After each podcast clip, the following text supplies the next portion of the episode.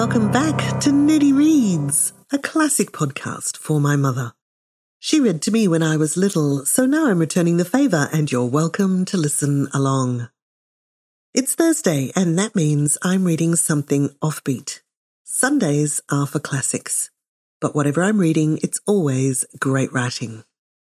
I'm recording this in Sydney, where it is already the twenty-fifth of November, the last Thursday of November,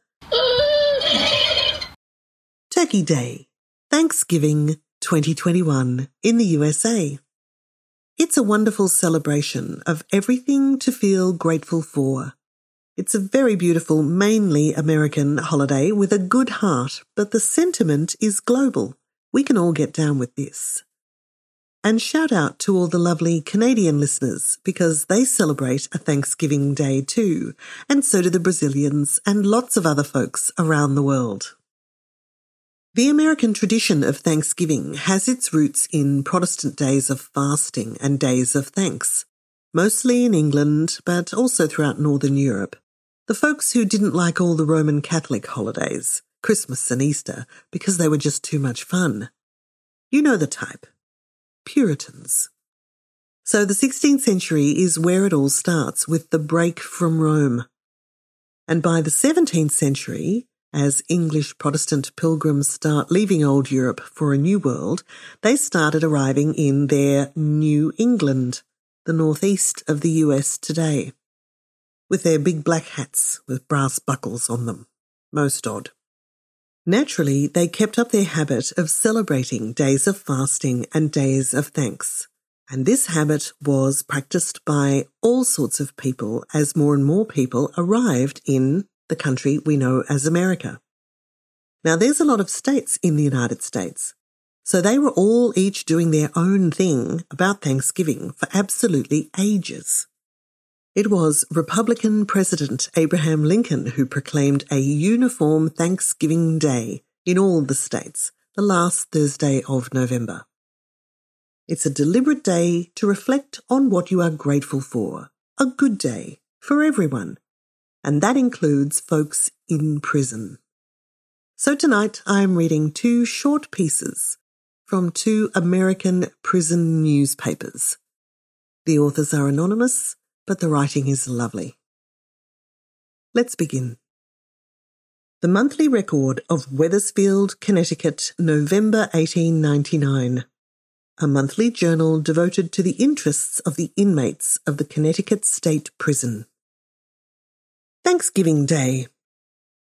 President McKinley, in his Thanksgiving Day proclamation, says, quote, "A national custom dear to the hearts of the people calls for the setting apart of one day in each year as a day of special thanksgiving to Almighty God for the blessings of the preceding year.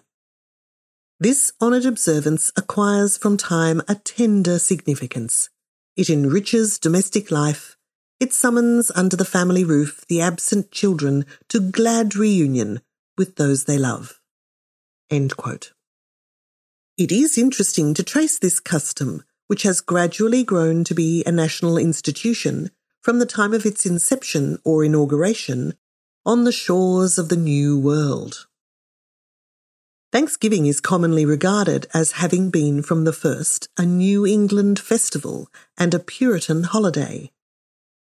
Missus Earle asserts in her Old New England that it was neither. Quote, "The first New England Thanksgiving," she says, "was not observed by either Plymouth Pilgrim or Boston Puritan. Giving God thanks for safe arrival and many other liberal blessings was first heard on New England shores on August seventh, sixteen oh seven, from the lips of the Popham colonists at Monhegan in the Thanksgiving service of the Church of England. The first New England Thanksgiving was not a day of religious observance, but a day of recreation.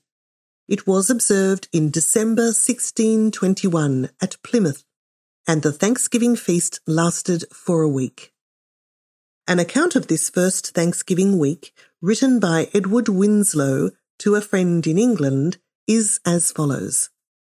Quote, "Our harvest being gotten in, our governor sent four men on fowling, so we might, after a special manner, rejoice together after we had gathered the fruits of our labours. They killed as much fowl as, with a little help beside, served the company about a week. At which times, among other recreations, we exercised our arms, many of the Indians coming amongst us, and amongst the rest their greatest king, Massasoit, with some ninety men, whom for three days we entertained and feasted, and they went out and killed five deer, which they brought and bestowed on our governor, and upon the captains and others." End quote. The other recreations mentioned were doubtless running, leaping, jumping, and stool ball, a popular game played by men and women, in which a ball was driven from stool to stool. From February twenty-second, sixteen thirty, the first Boston Thanksgiving, till sixteen eighty-four, twenty-two public Thanksgiving days were appointed in Massachusetts. It is difficult to state when the feast became a fixed annual observance in New England. It was appointed in August, in January, in December, and October. The day was set in gratitude for great political events, for victory over Indians, the abatement of diseases, and for grateful acknowledgement of plentiful harvests. And that concludes the first reading. An excellent potted history of Thanksgiving, and also a strange reference to stool ball, which sounds to me like croquet. Now on to the next reading. We're going to Arkansas, to the Pea Pickers-Picayune, Arkansas prison newspaper of November nineteen sixty-eight. Yummy! Many ex-superintendents and prison board members will no doubt be referred to as so many twirlers after this Thanksgiving's menu is revealed. The reason they will be called twirlers is that they won't just turn over in their graves. They'll spin like tops.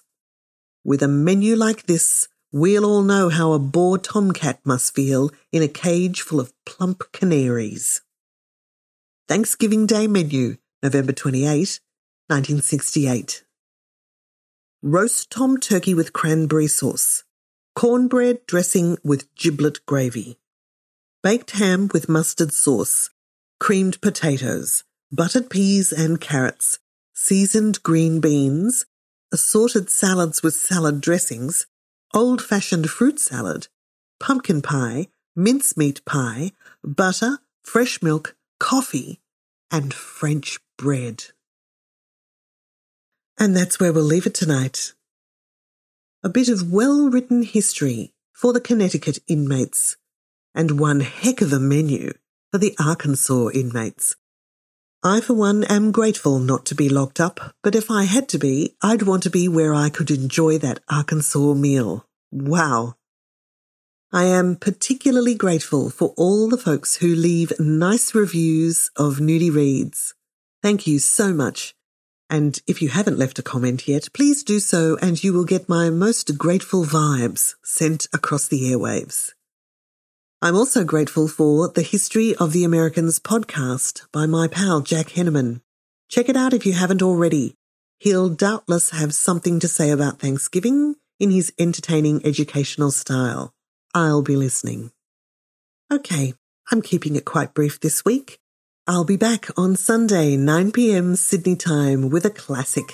And I hope you have a wonderful Thanksgiving and a great rest of the week. And thanks for listening to